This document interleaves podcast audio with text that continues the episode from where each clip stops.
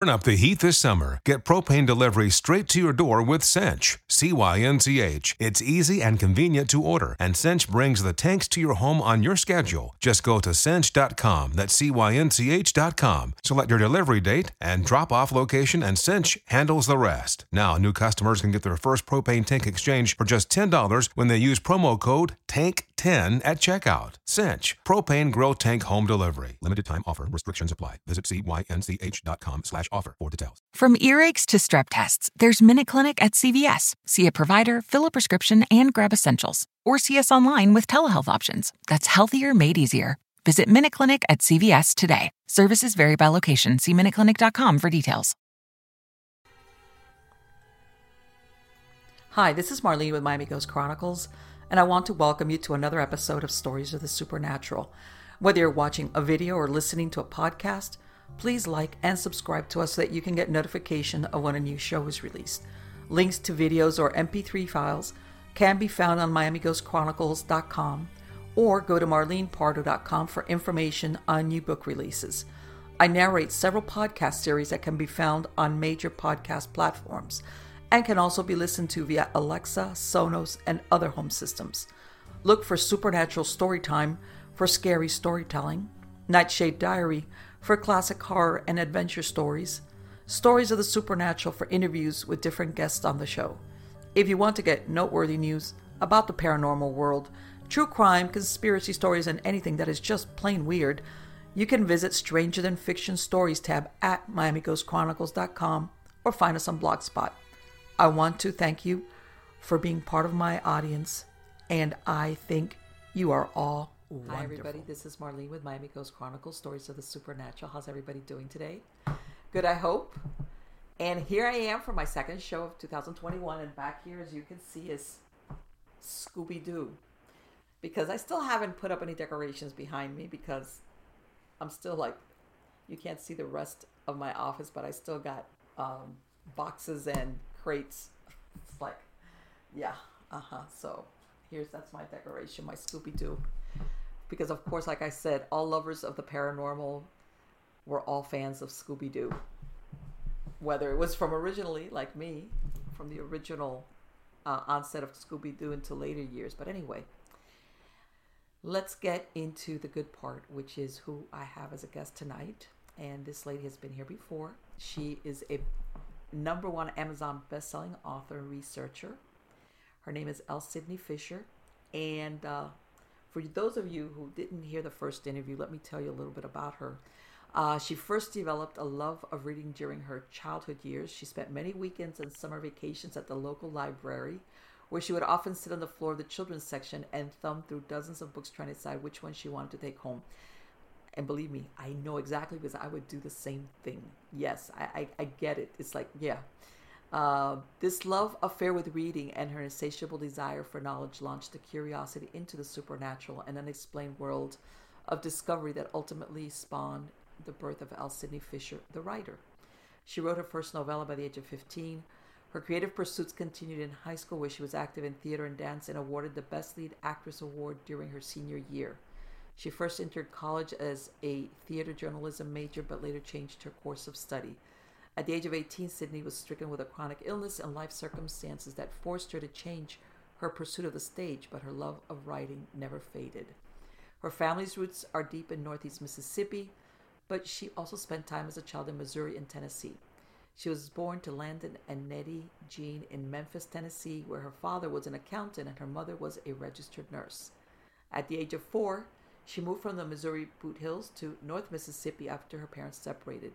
Years later, she earned a Bachelor of English from the University of Mississippi and a Master's in Higher Adult Education from the University of Missouri. L. Sydney has been inspired by the writings of famous authors Stephen King, James Patterson, Dean Koontz, Ann Rule, Mary Higgins Clark, and Agatha Christie. Sydney's true hauntings and paranormal books will always contain some element of truth, so be observant. She's fascinated with the paranormal, has done extensive paranormal research for over 20 years she calls herself a literary Indiana Jones. I love that. Sydney lives on a haunted landscape with the spirit of a white wolf and at least one ghost that shares what was once a Native American village in northeast Mississippi. When she isn't writing, she's researching supernatural mysteries or another haunted location and its history. She's a proud mom of two children and a golden retriever mix named Willy Wonka, who has no idea that he's really a dog. You know what, Sydney? I've got nine little dogs just like that. That they not only do they not know that they're dogs, they or every once in a while they think they're big dogs. But anyway, how are you doing today, Sydney? hey there, Marlene. It's so good to be back with you. It's been a while. Yes, so I'm has. glad to be back with you and glad that you've gotten settled in your new home. Yes, yes. It's like, like I said, thank God this camera only shows behind me and it doesn't pan out to show the rest of my office that I still got boxes stacked against the wall that I have to go through. Um, so you um, you have a whole series of books uh, with a paranormal theme. Um, and I know I know based on our last conversation that it's true. You always have more than just an element of truth in your stories. Is that right? It is. And you know, um, the last time we talked, the last time we spoke, it seems like to me that we talked about the Devil's Board. Yes, that, book. had just been Uh, released. hmm I, I remember us talking about that. Now, since that time, I have worked on, and goodness, I looked back on this and I thought, I can't believe I spent four years on this series, but it ended up being that way. And I tell you, I was, I was kind of, uh, you know, sometimes you get to the point where you're like, I've got to close this chapter and move on because the muse is whispering in my ear, and there's so many other projects I need to be working on. But the haunted series um, is uh, it's a four book series basically uh, on some of the most haunted locations across the South, most of them in Mississippi, um, just because I did a bunch of paranormal investigations during that time and actually recruited a team of paranormal investigators. So it was really interesting when I got involved in that project. Um, I actually was thinking, you know, I'm going to go and I'm going to do some paranormal investigations at some places, and this is probably going to give me some ideas for some really good stories that need to be told. And it turned into year after year after year, and it turned into me uh, forming a group called the uh, PARA. Uh, it's called Paranormal and Anomaly Research Alliance, and it's a group of people that actually have more investigative experience than I do Really? um, because that's primarily what they've done all their life. It's interesting because I've been the writer and the researcher, which is someone, you know, it's sitting behind a desk and doing lots of research that way and occasionally going out and, and uh, researching uh, haunted locations and things. But these people have done actual paranormal investigations, some of them for 30 years. That's a lot. so, of, that's a lot uh, of investigating right there. A lot. That's a lot of investigating, and it's really cool because they're all um, uh, they're all empaths. One of them is a clairvoyant like myself, and uh, she and I started actually just uh, when we met. I met her at a at a book signing, and we just gradually became friends. And um, she would go with me sometimes when I was researching a, a place or something for a, a new book project but it it just turned into uh, a four year thing there and I just finished that uh, a year or so ago. Now, of course, uh, you and I had spoken for a minute before, and I told you now during 2020, during COVID, it was just a it was a year that was just uh, couldn't find any inspiration. I just was. Everybody was too. We were all so worried about what is going to happen, but exactly. The but the new projects that are going on now, uh, one of them is called uh, the one I'm working on right now. It is being written for uh, traditional publication, um, so it may be a little while before that book actually hits the press. But it is uh, called "Followed Out of the Light." It's a book that I have been um, dancing around the notion of writing it for a long time and then finally just decided uh, that I needed to do that. It's kind of a memoir, but it takes you from um, how from the beginning of how this all started for me through a near-death experience that I had at the age of 15, and then it uh, highlights how this has come to where we are today and how those uh, gifts, what changed for me, even from being born as an empath and not knowing what an empath was. You know, when you're eight years old, you don't know what the term empath means. Right. But so, in other words, what you're saying is prior to that near death experience, you were you already were sensitive. Was already sensitive, yes. Okay. But then after that happened, lots of things changed, and that's where that kicks in, and and and I lead um, you through that in that story. So it's going to be uh, a long. It'll be a long book, uh, but it should be an, an engaging read uh, the entire time, uh, and. Uh, so it, it's very interesting so far, um, and uh, in fact, I'm in uh, the chapter now about the near death experience and, and when that happened. And but you know, it's so funny when I look back at when I got to started doing some of that research and I started okay. making notes. You know, um, I wrote down how, all the places that I'd lived. You know, I, I, I asked myself, how many haunted houses have you ever lived in? And I sat down and I, I bet I came up with I don't know, seven or eight. And wow. I just thought, I just thought, oh my gosh. And so then I started thinking, so where have you lived that wasn't haunted? And luckily, uh, I was able to think of uh, some places and things that I had moved, you know, during the course of my younger years and stuff, where there was no activity. Really? But what is so fascinating about this is that you learn things about yourself, and from the very beginning, from the age of four, I looked back and realized when these experiences actually first started happening. And Okay. and you know, and even the opening line whenever I said, you know, at that age, you know, I was not conditioned to believe that it wasn't possible, you know, that that you could sense spirits. hmm But at the same time, I didn't tell anybody that I could either, because that's not. You and I both know that Yes. that's just not information that you share. Right. Yeah. You and- don't- and Some, some children are oblivious to it, but other children know that I'm going to be the odd person out in this, or your family. It depends. Sometimes it's friends, sometimes it's family, or you're just like, you know, I'm just not going to talk about this.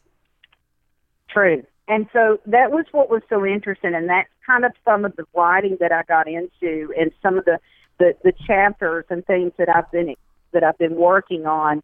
You know, and I tell that, it, you know, I remember even as a, as a kid, um, growing up in this little neighborhood, there were there were some kids.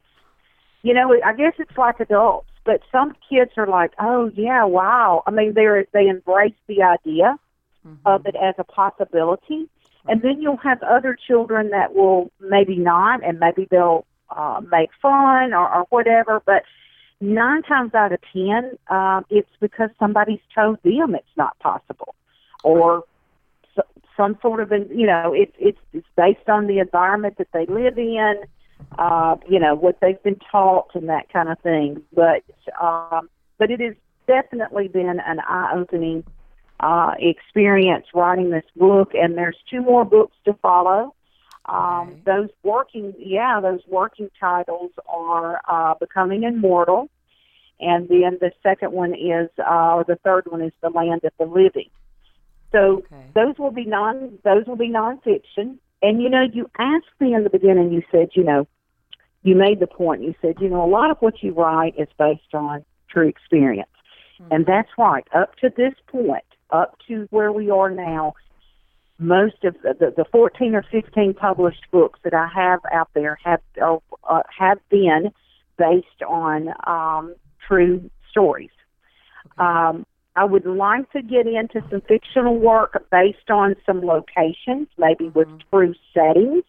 Right. Um, so there'll be an element of truth in those stories, but I want to be able to do. You have more freedom when you can do a little bit of fiction. Sure. So it just gives you a little more freedom. So I'm still going to stay true for future projects, true to uh, a backstory, but I may um, use that um, creative nonfiction, um, you know, rule there to where it allows you to do just a little bit more, like the Mothman prophecies. Remember the movie? Yes, of course. Love the Mothman prophecies, and it was totally based on, you know, with Richard Gere, mm-hmm. and it was it was uh, and Laura Linney. It was based on the story that happened. Uh, it, was, wasn't it Mount Point, uh, Mount Pleasant, uh, or Point Pleasant, Virginia. Right, because it's right. I, I, went there. It's right across the, the like the river divides it from Ohio. It's like it's right like you can just like it's right there. Yes.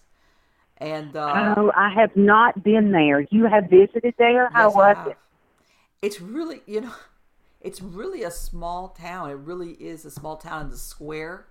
You know, they have that now. They have that. Mm, I don't know. I'm sure you've seen it. That Mothman statue, that silvery Mothman yeah. statue. Um, yeah. But the, the the the town does it has history to it. It wasn't like a recent. It's been there for quite a while because, of course, it's right on the banks of the river you know, and of course that yeah. long bridge, which is the one that collapsed. Um, yeah. you know, any you know any town or city or whatever that's on a river on a main thoroughfare is always gonna it's it's got a history to it. Uh, but that's, no, it's a very true. small school. When I was there, it was a little a few couple of years ago. Uh, it doesn't look like it's really gotten any bigger. I want to say than back when that took place, when that original. I would love visit there. It is it's on my list to go and visit. I just want to go there and pick up the vibe um, of the town. You know, um, you know, I love going to places, even though sometimes, like I had told you before, um, sometimes I go into places that are uh, haunted, and you know, I start hearing the spirits. Talk. Sometimes they decide to talk, and I'm like, "Do we really have to do this today?" You know, I just want an off day. And um, other times, though, I, I enjoy going places so that I can pick up a vibe and um, and see what I can actually hear. Um, it's always it's it's really really really fascinating.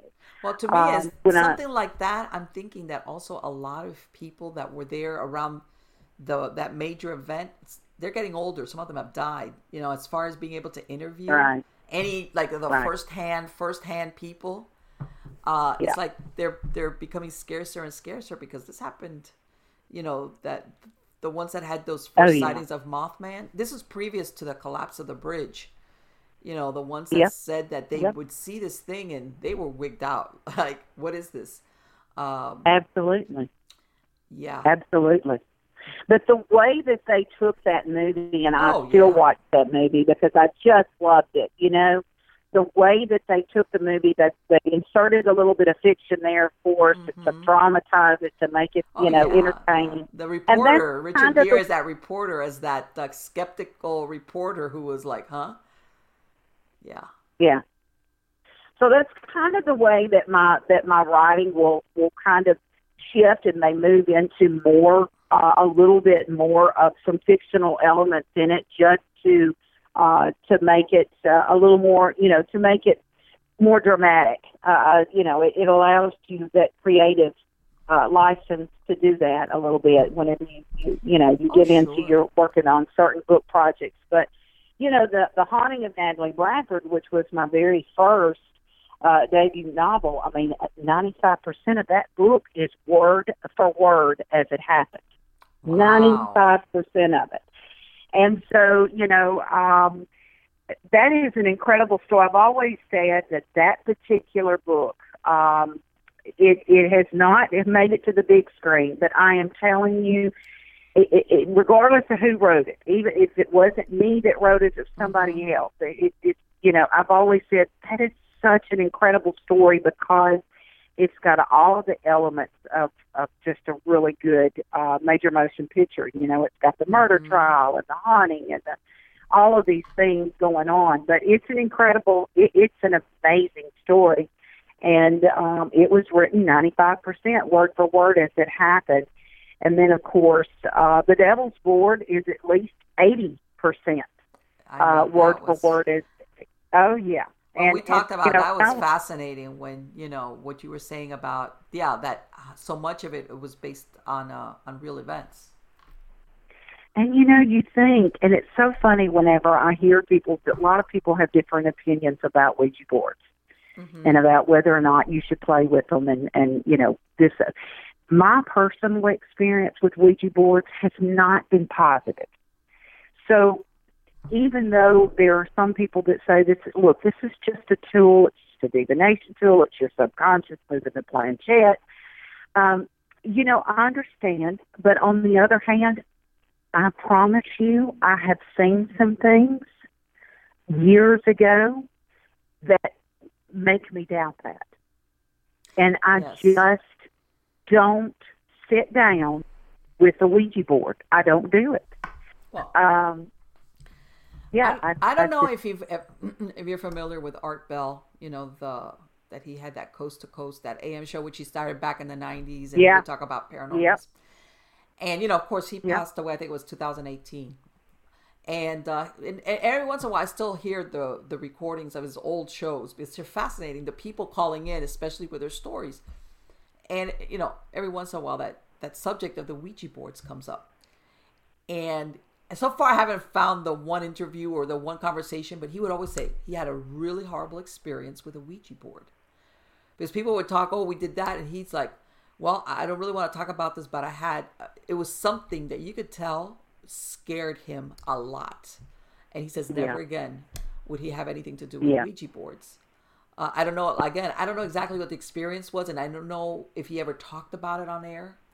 But you could tell this man was profoundly like, okay, you can talk about it, but my advice to you is stay away from it.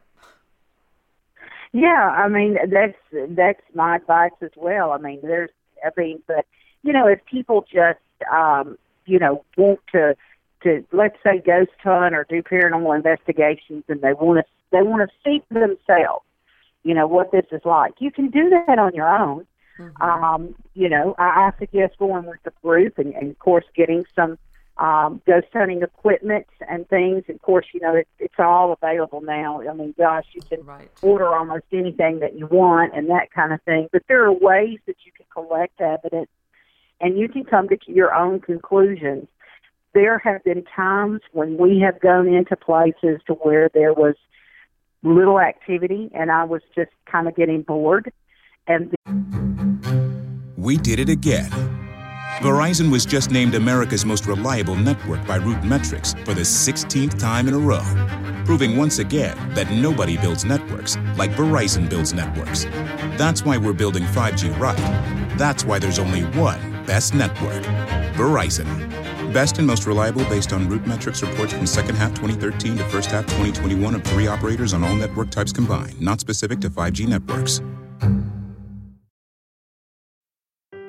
Just hearing the word cancer can be frightening. At Kaiser Permanente, we're a leader in the prevention, early detection, and treatment of cancer. We keep track of your cancer screenings and remind you when it's time for the next one. And if you ever do hear that word, our teams of specialists use cutting edge treatments to help make other words like hope, recovery, and cancer free possible. Kaiser Permanente, tomorrow's healthcare, today. Learn more at kp.org/slash thrive. Kaiser Foundation Health Plan of the Mid Atlantic States Incorporated, 2101 East Jefferson Street, Rockville, Maryland, 20852 been there, but most of the time, uh, there there is usually some activity. Um, we have been to some places that was just so it was so heavy. It, it, it took me three days to get over it, uh, and I'm not even kidding. The group we have gone to some places mm-hmm. that were so, and I call it infested, um, so infested with haunting, with multiple uh, spiritual you know, energy there. That literally when we left, and of course we sage and we we say our prayers and we do right. different things, of course, to cleanse. Um, but it took we were just wiped out. It took me three days, and all I wanted to do was sleep. Sleep. Well, I was going to ask sleep. you of all your experiences, which has been the one that's affected you the most profoundly? Well, uh, let's see, of ghost, of ghost encounter. Yeah, paranormal, and by this, it doesn't necessarily have to be fear, but of no, unfortunately, fear does profound things to us. That after you were involved with it, you were like, either you you wish you hadn't done it or you were like, wow, like Yeah. exactly like what you said. That- Days had to go by before you could like say, okay, Yeah. I'm, I'm okay. That that is so scary when when you have that when you say to yourself, "I wish I had not come here." That's scary. yes. Um, I will tell you that I had uh, I had uh, a, an unusual experience when I went. Uh, I, we have been doing a little bit of investigating or researching the Bell Witch haunting. Now, I don't Mhm. know if you've ever heard of the Bell Witch haunting. yes, I have. Um, okay, so the Bell Witch haunting is one of the oldest American ghost stories. Uh. It started in Adams, Tennessee, which is about 45 minutes north of Nashville. Okay, so you can go up and actually you can tour the cave and you can tour the land and that kind of thing where this happened back in the ear mid, early 1800s. Um, but anyhow, uh, I went up, and of course, I have been I've read about this since I was a kid. I've, I've been interested in it, but at the same time terrified. So sometimes what I'll do is challenge myself, and like like the time I made like the time I made myself watch The Exorcist because it is Oh my me God! for, Let me tell you something. Let's for not go there. so many that- years. that- I know. Let me tell you something. I That- saw that, but I- tell everybody, I've said before, I, I went behind my mother's back when I was 13 to see that movie.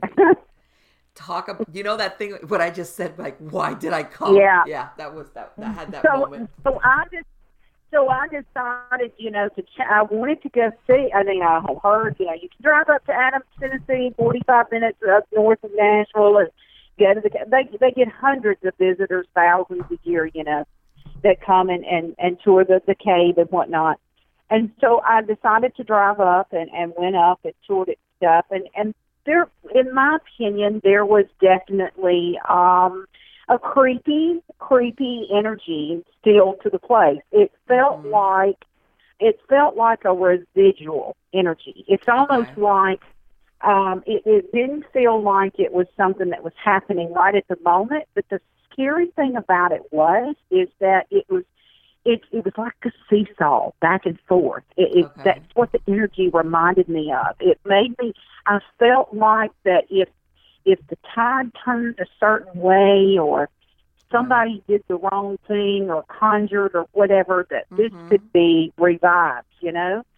And so anyhow, um, we decided to do a little research, and I found out, of course, that the victim of the Bell Witch haunting, Betsy Bell, Mhm. she and her family later on, after her father had died, they moved, and when they left Tennessee, they came to Mississippi, Really? where I am.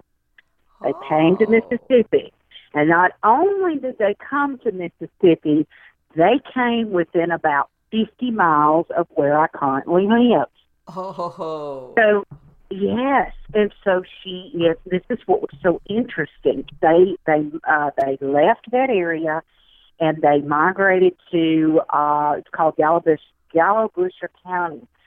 So, I, of course, I know that area very well, and but I've never found her grave, and you know I've always been so curious about this. So, we decided to go on a little, uh, you know, little uh, outing one day, and we went uh, and. Uh, found her grave and uh it was very nice and and we left a little change there and uh just visited for a moment and left and whatnot. But one of our members got home and um had um an attack was attacked.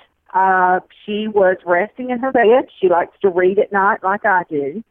Um, she wasn't feeling really good the day that we went. She had been just a little bit, had a little cold or whatever, you know. And so she wasn't feeling her best. W- w- And When you even- went, let me interrupt you real quick. Wait, w- you went. In other words, where they moved to is like a place that you can go visit. Where the family moved to? Yeah, the graveyard. The graveyard. Oh, the graveyard. Okay. Yeah, Because they what the they they lived there so long that they actually were ended up being buried there. Then. They were in, they ended up being married. Many of them. Her her son, Oh. her her daughter-in-law. Oh yes. So so anyway, um, it it was just terrible because even when we were standing there before, I- you know, when I told Lisa, I said, I should have said something to you. When I turned around and looked at you, um, I, she just had this look on her face that she wasn't feeling well, and we were kind of packing up at that point, ready to go. Mm-hmm. And we had a lot of activity. We we were collecting a lot of activity. The EMF recorder was absolute, or the EMF meter was absolutely going bananas. And I told her, I said, "There's definitely something really, really strong here." So, mm-hmm. I, you know, of course, we were asking questions about the Bell Witch Haunting. But anyway, um, we left and then later that night, she she called me and she, or the next day, she called me and she said, "I just want to talk to you. I want to tell you what happened." And she said, "I don't think that I can go back there, even if we do more research." I said, "What is going on?" She said, "I laid down in the bed. You know, I wasn't feeling well." And I said, "I am so sorry because I should have said to you."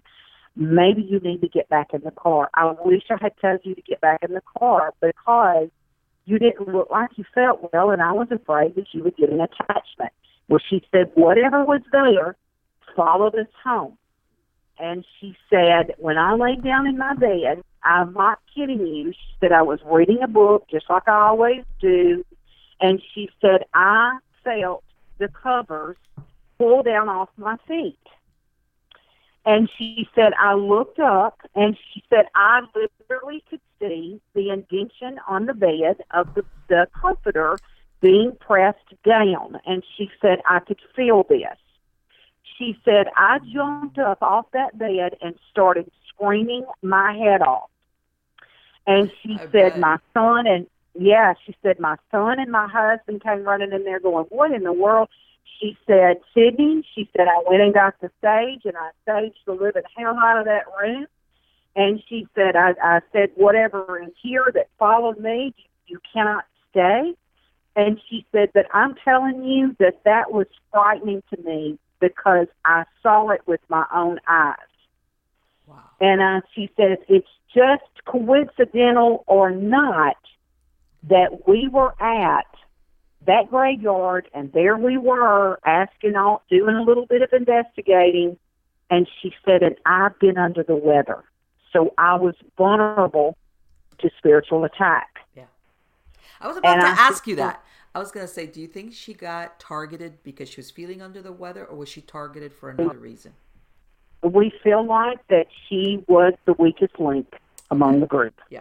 Okay. On that day. We just feel like that she was the weakest link among the group, and even she said it herself that she felt like she was the weakest link among the group that day because she had not been feeling very good, very tired.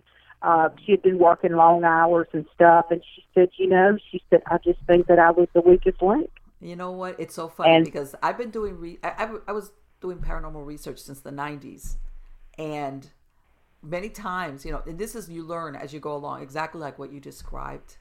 And I learned it for myself personally. When you feel under the weather, you don't go on paranormal. Don't go. Don't even, go. even even on a cemetery run, what I call like a just to not even like let's say technically going to somebody's house who you think even going to a cemetery, it's not a good idea. Yeah. And people don't no. people have a hard time understanding that. And exactly the words you used, Sydney, you become the weakest link and you can basically you're kind of in a way a, a, kind of a little bit of a liability to your team especially if you're going yeah. somewhere uh, and and some of those things can actually turn into full-fledged attachments by the way they can luckily and she, she felt knew what that to way do. too she felt that way too and bless her heart she even said she said you know i i'm so sorry i I should have stayed at home. I wanted so bad to go with yes. you all. I wanted to be yes. there. And she said, I just was, she said, I was just tired. She said, I've been working so yes. many long hours. Mm-hmm. You know, I had a mm-hmm. little cold. And she said, my yeah. body, I was just run down. Yes. And I said, well, I said, I hate that I, I said, when the, the EMF meter, I, I am not kidding you, and we had the cameras set up and we were getting recordings, uh, and it was just absolutely insane if you could have seen what all we were catching. Um, and so I, I told her, I said, you know, Lisa, I remember turning around and looking at you, and and I thought to myself, you look so tired. Maybe you should get in the car because this is not good. Yeah. Literally, it was so strong, Marlene, yes. that you could feel the energy of this spirit standing in front of you. That I've never had. Now we've been in lots of haunted locations. Take the EMF meter, and you know it'll bump up, or you know four or five lights. Mm-hmm. This thing, this thing was off the chart. I mean, all bars, steady burn, wasn't moving. You could feel it, literally, and it was felt almost as if it was swirling around. And we didn't stay long after that because I I told them I said I've never seen I've only seen this happen one other time. Mm-hmm. And I said it, it, it, there was no doubt about it. And I said I think it's time for us to go. Was it, before an, this was it an older cemetery, Sydney? Was it like one of those older ones that they're not having? I tell everybody, and that's another thing people don't realize, especially when these older cemeteries that, you know, sometimes are kind of deserted. There's a lot of people that go in there to do conjurings, and they leave things yeah, behind there. Yeah, Okay. yeah, that's bad. and they buy Yeah. things they first of all they get rid of spell work and ritual items there there's other stuff that requires it to be done in a cemetery and others do bind things that they've conjured inside the cemetery not to follow them but they're in there. Okay it's not only in other words it's not only just the dead that have been buried there. It's people that go Yeah. in there afterwards. They, they, there's some of the stuff that goes up inside of those you know and the reason why i say this is because i've had conversations where people go oh, let's go to the cemetery you know especially you know younger kids sometimes or other people or even some paranormal groups and it's like that's great. If you really understand what you might come across is not just the people that are buried there as far Correct. as yeah, and that's why I was and, and, and, and, by this I mean that you know you could run across some non-human entities Yeah, and see, that's what I was starting to feel like. Because ah, Okay, the, the there you go. The, yeah. So the strength of this thing, whatever this was that was making this EMF meter absolutely go bananas, I, I mm-hmm. started to get really uncomfortable. We. Okay. weren't there very much longer when I turned around and looked at her, and I, I did tell her, I said, "Y'all, we need to pack. It's time to pack up. This is just crazy." yes. So we went ahead and left, but I even mentioned, and we have it on uh, the reporter. I said, I am starting to not feel good about this. Mm-hmm. I, I don't feel like that this is a human spirit. I feel like that this may be non-human. yes. And I said, so before somebody gets pinched, pushed, slapped, or whatever, let's go ahead and pack up. And we we got in our car and we left. But Yeah. that's what happened to her when she got home. When she got home, she laid down in the bed and was reading her uh, book. And uh, she said, I swear to God, it jerked the, the comforter down. And when I looked up, I saw the indention as it was like moving from the end of the bed, and it had the, the, the comforter literally was, you know, going down. It was Yeah. pressing down as if something was getting climbing onto the bed. And she said, That's when I got up screaming. And, something, uh, that, that that right there just made the hair on the back of my neck stand up. That thing about Oh, yeah. that yeah, was, that, that too. got very physical very quickly. By the way, Oh, absolutely. And she she recognized it. Of course, now that's coming from an investigator in our group who has the most paranormal investigative experience of any of us. He's been doing it for over 30 years. right? So for her to, you know, I don't doubt what she says because she's done it for so long and she, she's been witness to so many things. Um, but it, it, that was incredible. Well, That she knew what to do though. That she saged right away.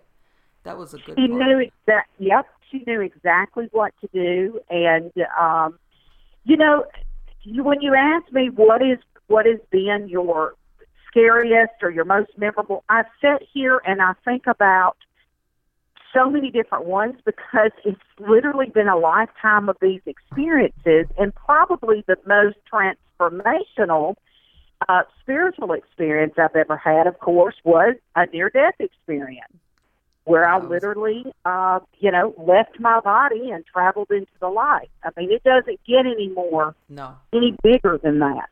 Um, so for me personally, that's the the biggest, most transformational experience. But as far as ghost and scary stuff, oh my goodness, there's so many different ones. And the one that I just described to you that had to do with the Bell Witch research—that's been a more recent one. That's been a more recent one. But I had no idea what you said that that family moved away to Mississippi because you know what? You're right. Whenever they do any story on the Bell Witch, they just talk about Tennessee, the Bell Witch, what occurred to the family Yeah. there.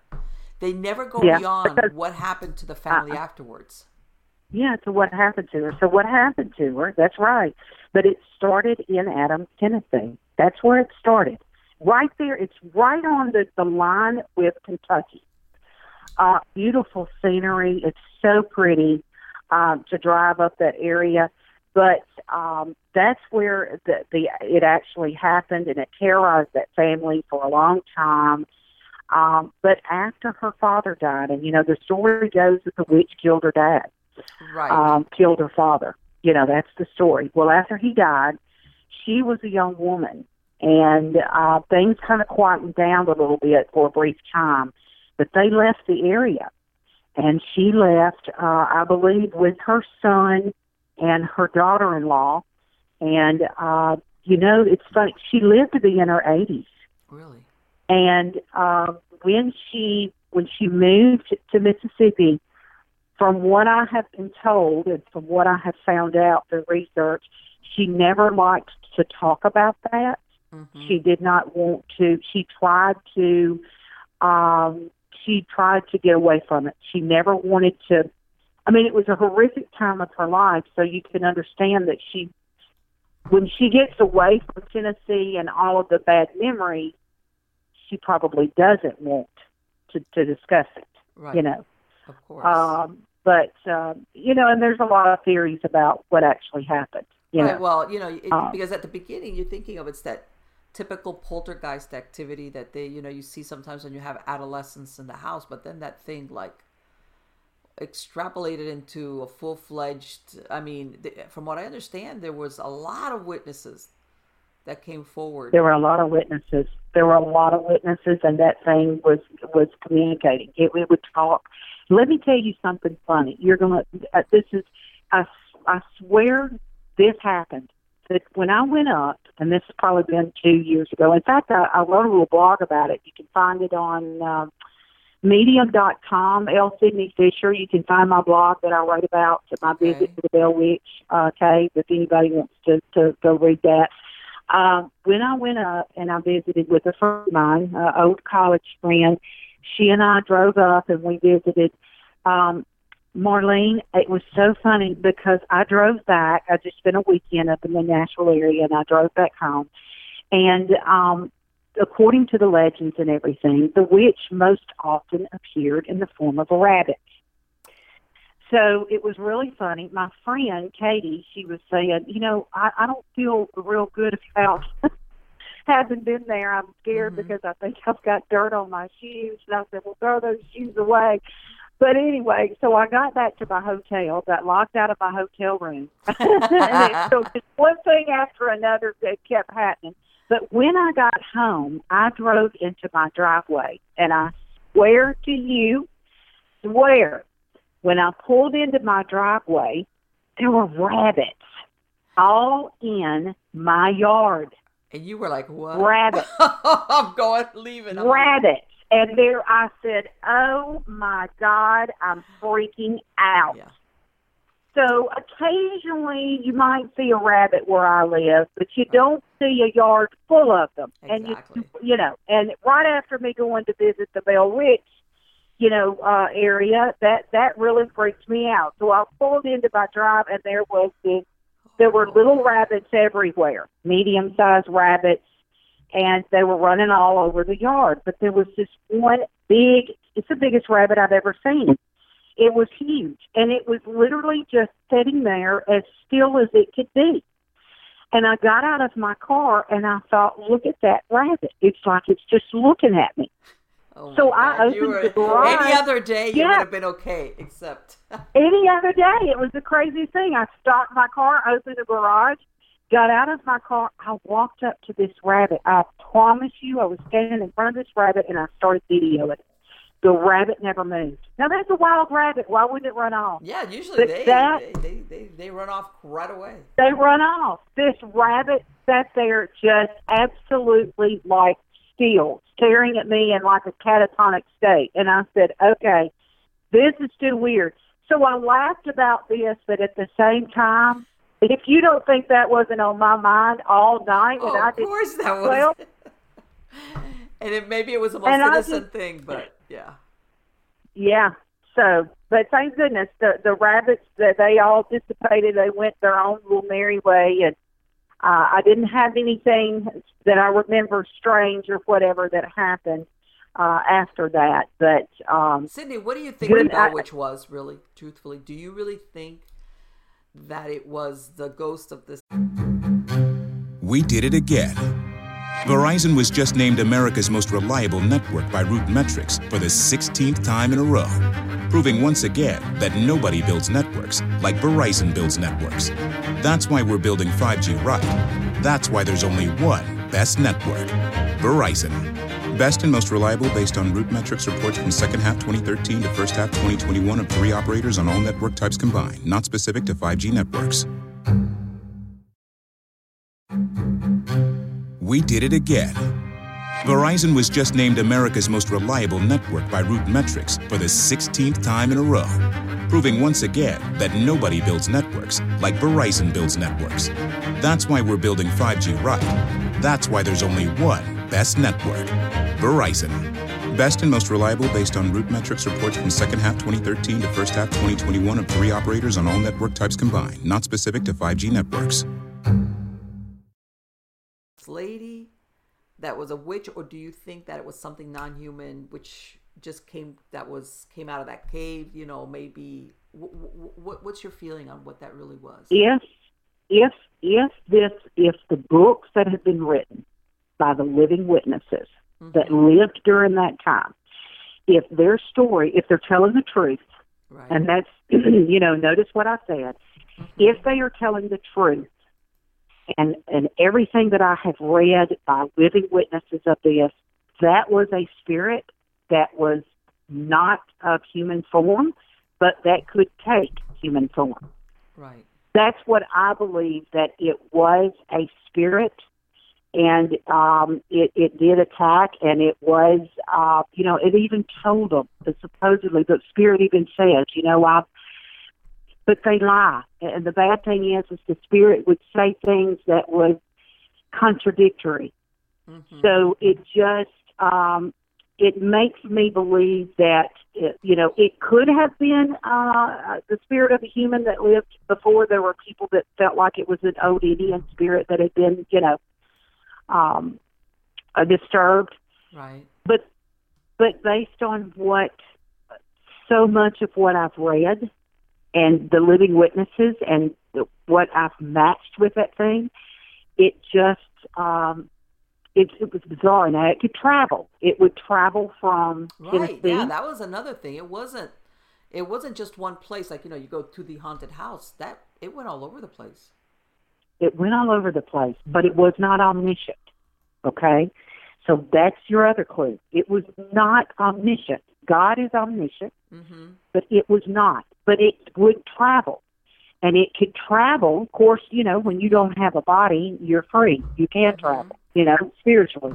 It would travel from there. It would hear conversations that were miles and miles away.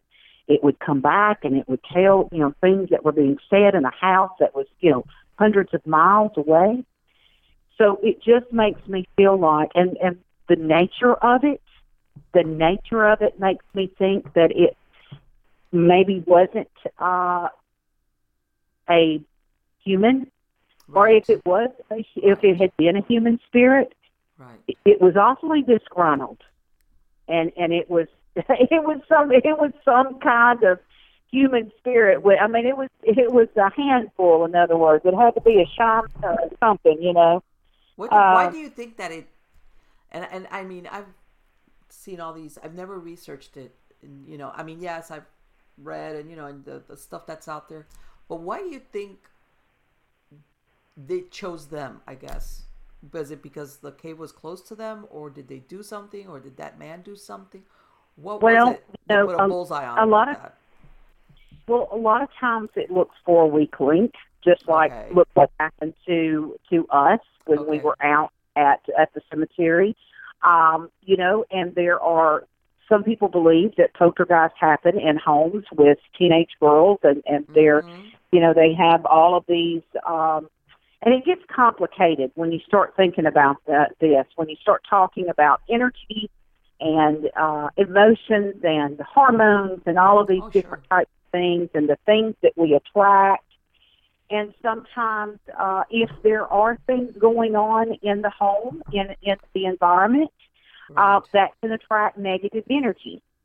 So, without knowing what was actually happening or what Betsy was, you know, they said that she was uh, had a, a relationship with uh, a young man, and uh, the Bell Witch uh, did not want her to marry him or, or whatever. And um, you know, the story is is has got a lot of different threads in it. I mean, there's a lot to consider in that story and what actually caused it and what happened. Um, so it's very interesting, and you you will you can spend years researching just that haunting. Um, you know, I, I have gotten into some research lately on Tesla, Nikola Tesla, Mm-hmm. Um, the the scientist who Yes. was uh, you you know him very well. You know who I'm speaking of. Right. And um, it's it's very interesting his uh, theories and stuff on on energy and um, how he was able to make a light bulb actually using the magnetic fields of the earth to light a light bulb. And right. so I I, have there, wasn't there a big scandal that when he died, all his uh, paper, his works were Yes. taken out of his Yes. room. Yes, Yeah. yes, about Makes thirty wonder, tons. it? It does make you wonder. So it makes you wonder what did he know. But when you start Yes. to look at some of his theories on energy and things like that, and you apply it to what we do with paranormal research and the fact that we are all energy sources, and you know, uh, we gravitate that things gravitate toward us. And you know, people contact me, Marlene, all the time um, they'll send me a message and they'll say, I've got this going on. Can you please help me? Sometimes I, I do answer those and talk to them depending on how severe it is. But nine times out of ten, the reason that they are having some of the, the, the things happen to them in their home, there's other underlying issues going on that are influencing the dark energy Yes. and it is it is magnetizing itself toward them. And sometimes I will, you know, when I've interviewed folks and I've talked to them and I've asked them questions and I tell them, you don't have to tell me that's your personal business, but I'm going to ask you some questions. Don't answer unless you want to, but don't feel the need to answer. You answer these questions silently to yourself and then listen to what I'm going to tell you. And whenever I've talked to them and they sit there and they're going, mm, you know, and this and that, they call me back later and they say, you know what, when I did this or I did that, things got better. And I said, that's it. Yes. And so it's really, it's, we can, we can really control sometimes how bad it gets if you're living in a haunted house. You, you've got to be the boss. And if Oh, you're living in a haunted house, yeah, a if lot you're of living in people a that haunted are that that that they they they don't stand their ground. In other words, they they're scared to death. They're scared to death. They're fearful, and it feeds off of the fear. yes. But you have to be the boss, and you have to. I mean, you're the one that's living. You're you're here. They're not. But you have to be um, the boss and and that kind of thing, and take control in certain situations, and things will improve. But there's certain things that they have to do in order to make that happen. And um, you know, with with the Bells, poor Betsy Bell, and and all of that stuff. And I don't even remember reading. Well, maybe they did try to uh, exorcise this thing, but it was very strong, very Right, strong. from what I understand, at one point they had clergy and a bunch of people that would show up thinking they were going to chase it away, that it was not real, and none of that worked. They kind of like None of it worked. mocked And- everybody that came in that wanted to Yep. witness it. Yep.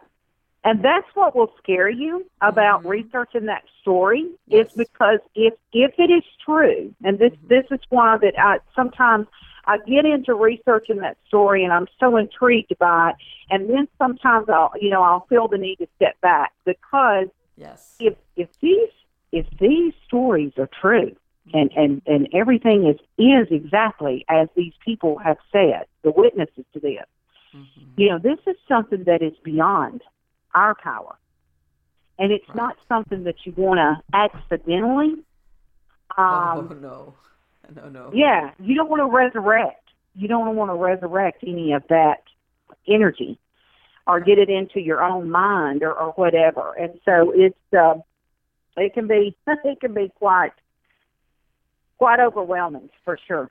Have you heard if the family that's there that that like you said that allows the tours into the cave? Have they ever had any experiences or repercussions They from? have. They have had experiences, have. and they'll tell you that. They will tell you some things. They, it's a really neat little place. Um, I don't know. Uh, you know, I know during COVID last year that some things were shut down. I don't Yeah. know what it's like for them now, but I do think that they're reopened for people to stop by. It's way out in the country. Mhm. Um, it's it's rural Tennessee, um, but like I said, it's beautiful scenery if you're just in that area uh, and you're on your way to Kentucky and you're passing through Adams. You want to stop and see it. Um, it's it's really interesting, and if you've read anything about the legend, you know, if you Yes.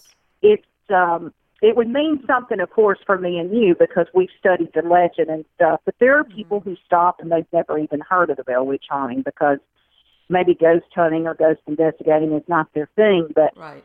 um but they're always intrigued it's they're very very intrigued and they have an old log cabin that is very uh that's a replica of the cabin that they lived in Mhm. and uh you can yeah and you can you can see that and that kind of thing so it it's pretty neat In other words, you, let me ask you when it makes you wonder because personally, I, I feel the same way you do. When you read these stories about the Bell Witch kind of scares you. Because, I mean, this thing could do whatever it wanted to anybody. It, it could and I'm thinking, it I could do whatever this, it wanted yeah If this family ever has like any like, it's like, do you really want to be? I mean, and, and, and I have my own theory. Every time I see a story where the supernatural agent comes out of a cave, the cellar, the underground, the, it's dark. I don't know what it is with uh, paranormal entities, human or inhuman, whatever, that originate in either the basement, the cellar, the cave, the mine. It's always bad, always. And there's something about, I don't know if it's the energies of the earth or if it's just something where, if you want to say it's an elemental, I don't know what it is. But whenever something started out like that, I was like, oh my God, no, this is to be bad. I could tell. And that's how I feel about the story with, with the Bell Witch. I, I would be like, I would like seal up the cave.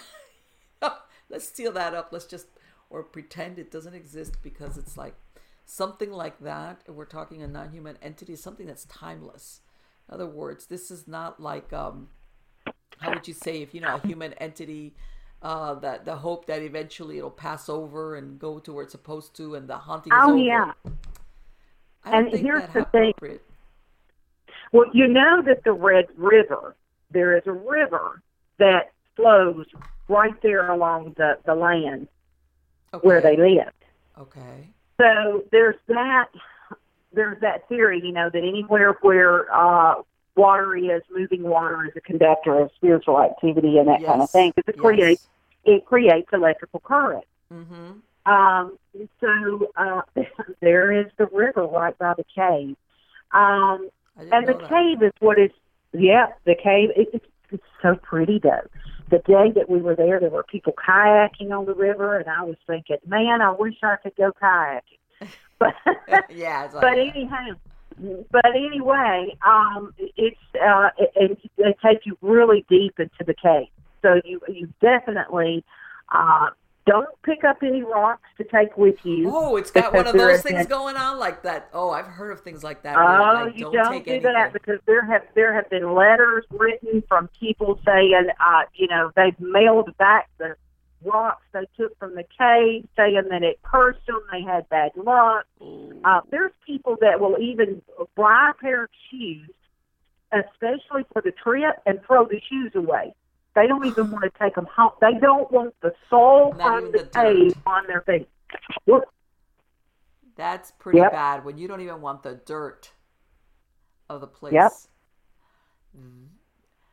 That Well, see that, I- that that right there is like that tells you there's there's something there. I think still there. Yeah, it, it's strong. There, there is definitely a vibe.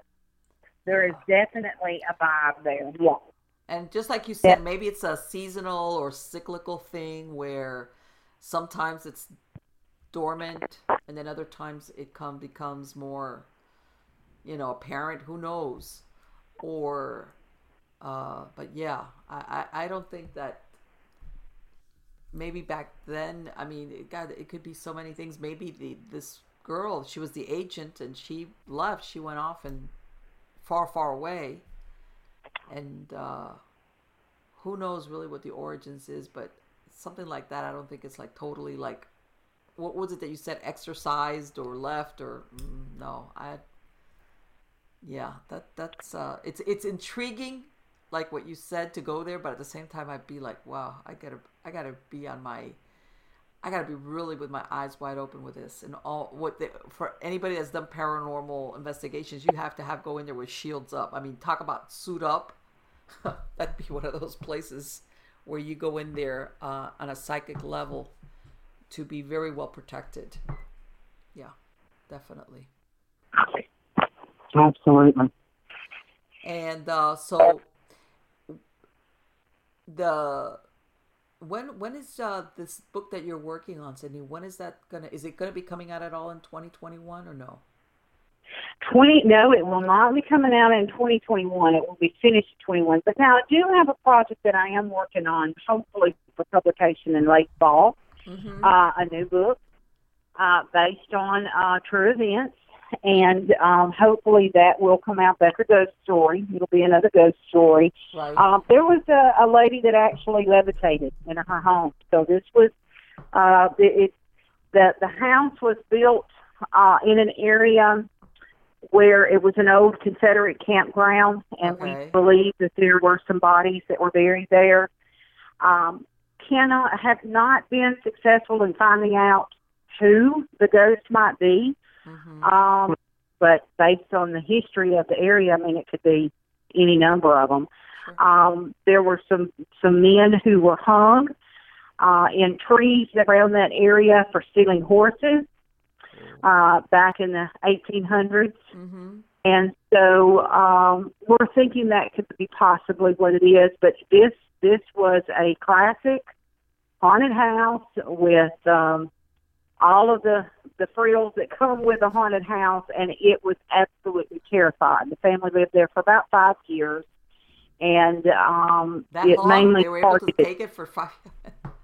they did live there for five five years. And here's the thing about haunted houses and people living in haunted houses. Look, you know, your ghost is not um, that predictable. Now, some people may say, "Oh, my ghost is predictable." Well, then you you probably got a a rapport going with Yeah. that ghost. Then, if you kind of you, you're used to them, you know what they're going to do and that kind of thing. Most hauntings, most ghosts are not predictable. Look, one family could move into a dwelling and could never have an experience. You're right. You're Never. absolutely right. Another family could move into that place and could immediately start to have paranormal experiences because they are sensitive to it Mm-hmm. and they pick up on it. And they're like a conductor, they're like a, a Yeah. magnetize or whatever. Um, so, you know, it's just, I've always said that the hauntings sometimes are unpredictable. You may not, you may have things that ha- over those five years that that family was in that home, it wasn't every, eight months might go by. It wasn't every day that Right. something happened. But usually at night, uh, when the lights went off and, and the lady went to bed, um, the the stomping in the attic would start, and that was the most annoying thing was the stomping in the attic. The occasional seeing an orb fly through the hallway you know, that happened one time. Um, pulling her shirt uh, while she's standing in the hallway, and literally like someone coming up behind you and pulling your, jerking your shirt to get your attention. That happened one time. So it wasn't all the time. How old was You the house? How old was it? How long had it been had it been standing there? In uh, in, in with which time in the hallway? Well, no, no. I'm saying the house was built how long ago? How old was that house? Did it Oh, have? the house was actually built in the 1960s, around Oh, okay. 1965. Okay. But the land that the house is on, of course, it's been there Oh. forever.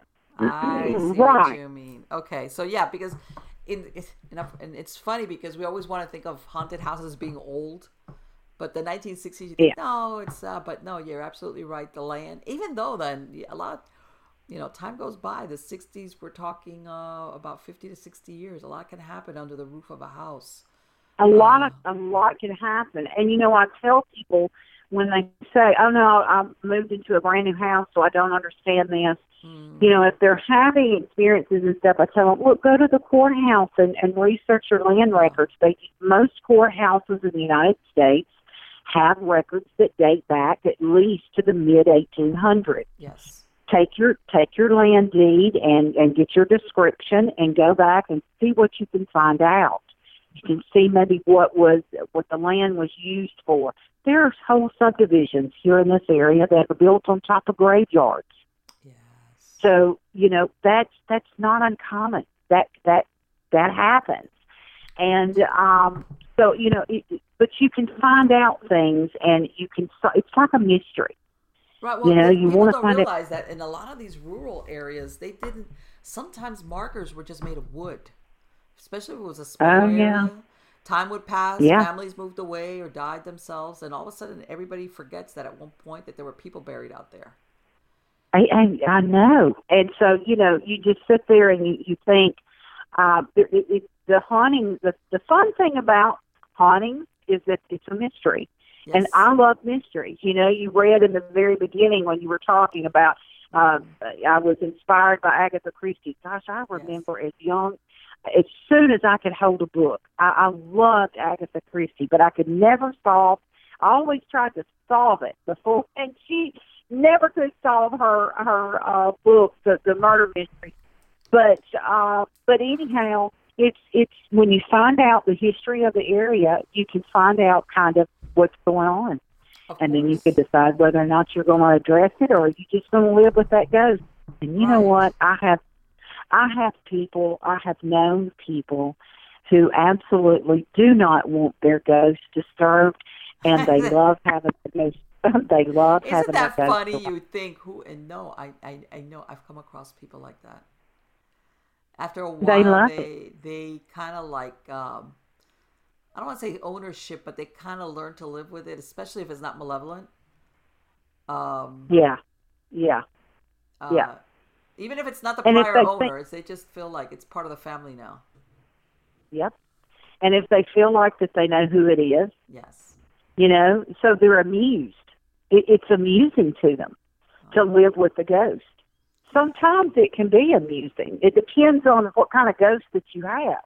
Oh, Like you said, you don't want to. If you've got one that is a, uh, you know, it, it really just depends. You don't want to, uh, like you said, you don't want a bad one. But you know what? I've Uh, heard sometimes people have had, especially like what you said, they've lived in a house for several years and the haunting for a few years at the beginning is kind of like innocent. When I say innocent, it's like, you know, some steps, some knockings. Uh, and then, you know, but that's it. And they're like, oh, okay. And then oh, for some reason, something happens that it starts becoming very dark.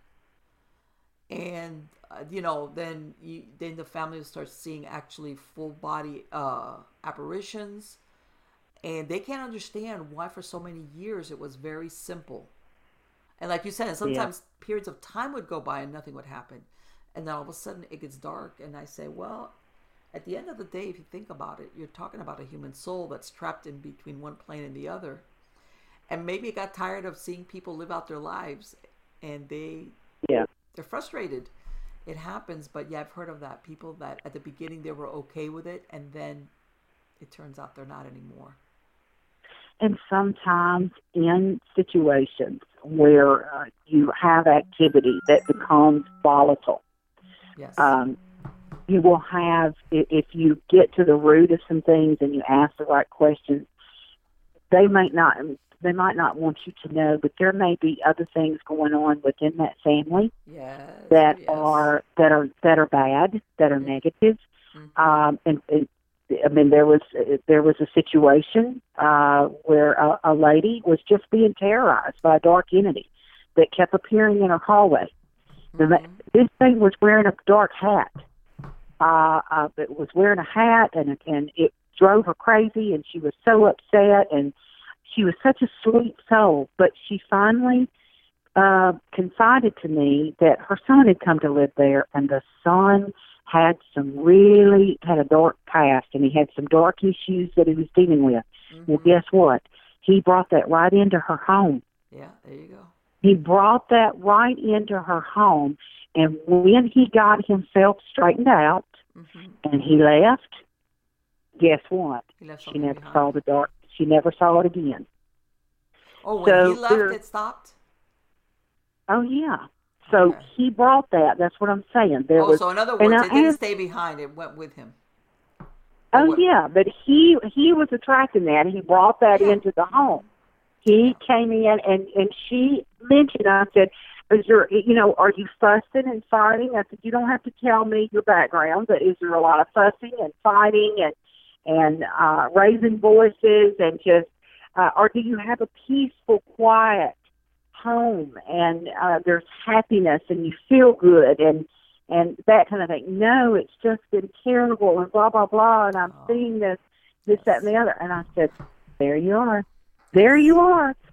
So sure enough, when things calmed down, and when he got the, the son got his life uh, back on track, Right. and and things kind of got better. They never saw the man with the dark hat and coat anymore in the hallway. He never showed up anymore. The dark shadow. He She was gone. seeing- But he was was- like what they call a hat man kind of thing, or Yes, he was visiting her. Oh. He was visiting her daily, and she says it's terrorizing me. This poor little old lady would just cry, and it was just so sad. It was so sad. She said, "I've seen him. I've seen him, and uh, this, that, and the other." And so I, you know, but everything's fine with that family now, and and that's good, and, That's and good, yeah. happy, and yeah, and everything's peaceful, and but they they had a dark time in their life, and sometimes uh, that energy is attracted that way. Now, not all the time. Sometimes we walk into situations just completely innocent. Oh yeah. You know, you Oh, may yeah. you may walk into something that was already infested with dark energy, and it's no fault of your own. Yeah. Of. And then you have to try to get rid of it. So you know, there's always different scenarios. Yeah, there's sometimes a lot of residual energy. I, I, I told people, you know, like when you move into a new house, even if it looks all nicely painted, fresh, I go, you still need to sage it. I said, you don't know. What if? uh, And I've had, I've, I've come across this. You know, let's say a certain room was being used as a sick room. You know, somebody that was ill. You know, it's not haunted in the traditional sense of a haunting, but I've heard of people then using that room who start feeling sick and they can't understand why. They basically start manifesting the symptoms, if not the actual symptoms, the feelings of whoever was using that room as a sick room. And by this I mean sometimes you know how people sometimes are weeks, months, even years bedridden or they use that room and maybe their health declined a lot. And that's why I tell people when you move into a place, I don't care how nice and pretty and clean it looks, you need to sage it down because sometimes you have Oh energies- yeah, because you leave energy behind. They leave their energy behind. It's just uh, Yes. of gosh, and you can feel it. Yeah. Yes, or or and I'm sure you've heard of it of people that their family's great. They move into a place and before you know it, they're at each other's throats and they're constantly fighting and they can't figure it out. And then somebody says, "When when did this all happen?" Well, it was after we moved here. You know, you never know. Maybe Yeah. the prior occupants, you know, were having, you know, Yeah. you know, Yep. really, uh, you know, com- you know, quarrels and arguments and yeah. But in other words, the hauntings aren't always necessarily the haunting of like a ghost. There, you could get haunted just by what happened there. uh, especially extreme emotions. Sure, sure. People don't don't realize. I, that- I knew a family that moved. I knew a family that moved into a new home, and that exact thing started happening between the husband and wife. Mhm. Um, they lived here in my hometown, and they had moved into a, a really nice, pretty home.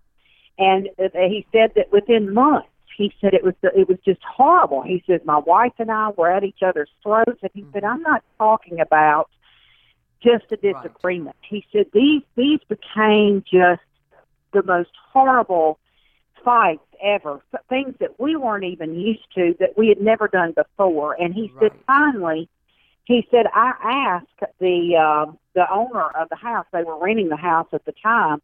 If the house, you know, what uh, if it, what kind of history it had or whatever, and he says, well, um, there was a murder in the master bedroom. There you go. And he said, What? He said, Why? How could you rent us a home and not tell us that that happened? And he said, Well, I didn't think it was important. yeah, right. Plus, I need to make some money. You know, and he says, Well, that would that would be important to me and my wife. We're Yeah. sleeping in the room where the husband hacked the wife up. And Yeah. so it wasn't long after that that they moved out and everything's fine. Yeah. But that's that's a true story. I know I that. I know a couple know a couple that that happened to, and um, he said after they moved out of there, he said their relationship just seemed to things got better. He said it was the strangest thing. They were only there about eight months in that right, home. right, yeah, but yeah, that people don't realize that stuff like that. Those extreme emotions they impregnate like the the fabric of the place. In other words, and you, Yeah. you know, you don't even have to be a sensitive. You don't have to be a psychic if you're there living there. Um, you you start getting affected by it. You know, I've Isn't heard- that something? oh, absolutely, absolutely. It, it's so scary. It's so Well, scary. yeah, because you know you really don't know when you go into some places, and even then, like you said, even brand new places, sometimes what happened on the land also you you know later on, even though you got a brand new place, uh, stuff stuff starts starts happening, and you're like, where did this come from? And it's like, well, maybe there was a prior building there. Uh, Yeah. it could be a, a number of things. But again, you know, you need to do your research. And sometimes the truth is not everything is going to be documented also. So I'm sure you found that a lot of times things happen, especially dark things. Nobody was there to document it. It's, they made sure, in other words, that nobody would document it. Yeah, yeah. Uh, Yep. In other words, you're never going to have that concrete evidence of, oh, I found this in the historical records or I found this in a newspaper, but that doesn't mean it didn't happen. Um, especially, I, I, like I said, especially if it was something dark or criminal or God knows. Uh, you know, when people, when you were going to, if somebody was going to do something uh, evil, well, I'm going to use that word, you kept it under wraps most nine times out of ten. Whether it was systemically something that was happening all the time, or you did something like kill somebody and bury them there, you know, uh, you're never going to find evidence of it.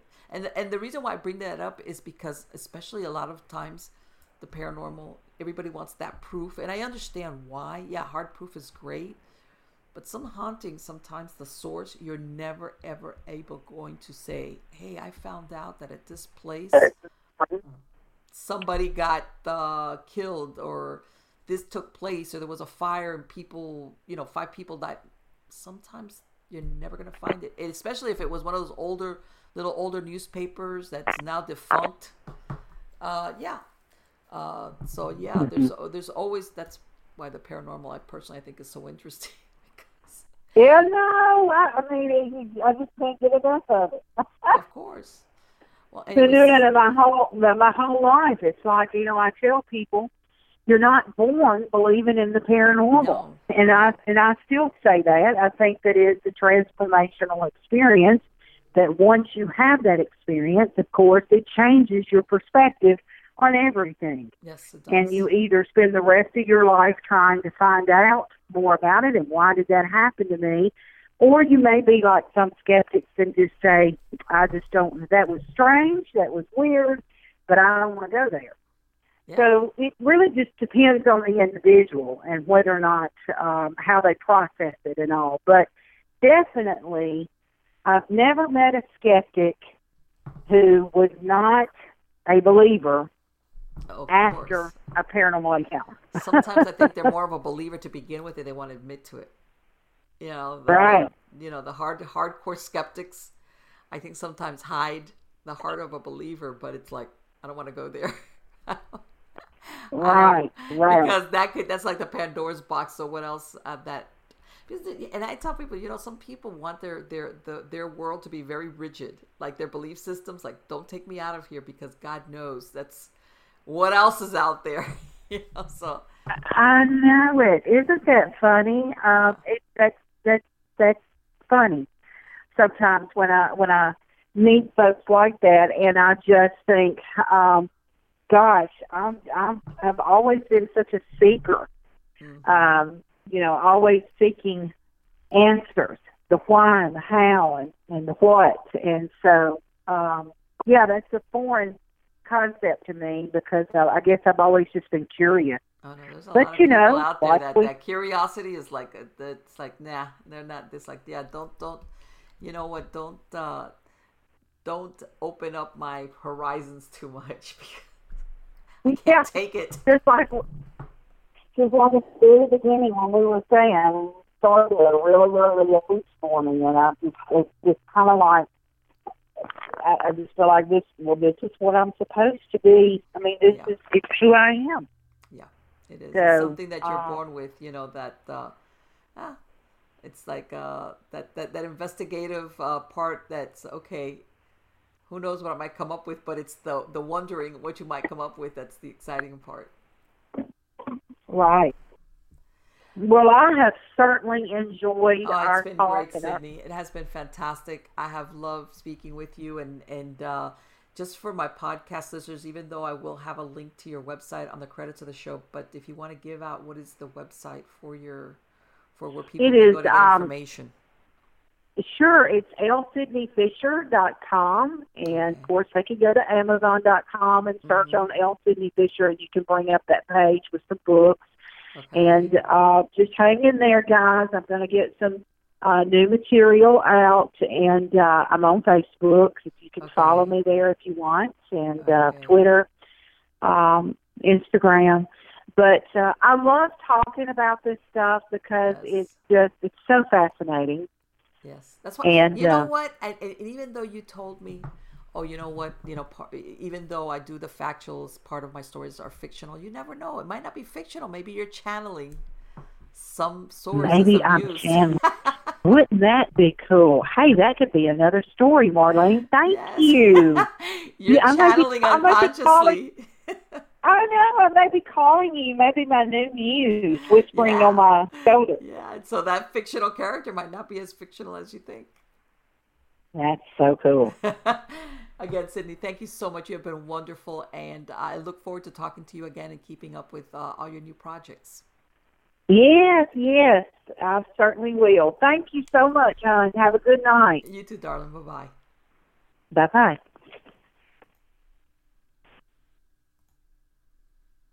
Wow, she's great. She's absolutely fantastic. Wow. it's true. I hadn't spoken to Sydney. God, I want to say it's almost three years. Like three years? Two years. It's just that between one thing and the next, time slips by. That's the thing that happens when you're an adult. Time goes very quickly. When you're a kid and somebody tells you a year, you're like, a year? A year? That's still long and then you grow up and you a year is nothing yeah a year is nothing um, but anyway she's she's looks like she's got great projects uh, in the works. And uh, again you know you, you heard what her website is lsydneyfisher.com or you can go to her authors page on amazon. Um, i imagine maybe they might even have uh, her books on pre-order once they're available for pre-order. Uh, even though from what she's saying you know she's working on it during 2021 and then uh and she even has a blog. She mentioned she has a blog on her website. You can visit that. Plus she's got a lot of books out there which uh, she's a number one amazon uh, best-selling author. And uh, like she says her her books they're fictional but not really fictional. She does a lot of research which personally i love stories like that. I love where even if it's um, maybe certain characters didn't exist, but it, they're based on fact, and uh, I love that. I, I think that's so interesting because it's almost like um, what she mentioned that story of the Mothman. You know, the the character played by Richard Gere, which is this um, skeptical reporter uh, who goes out there, which of course uh, they throw in the, the the mix that he lost his wife. He's going out there not expecting at all to have these experiences, and before you know it, he's dragged into it because he realizes there's more to than this just what, what's going on.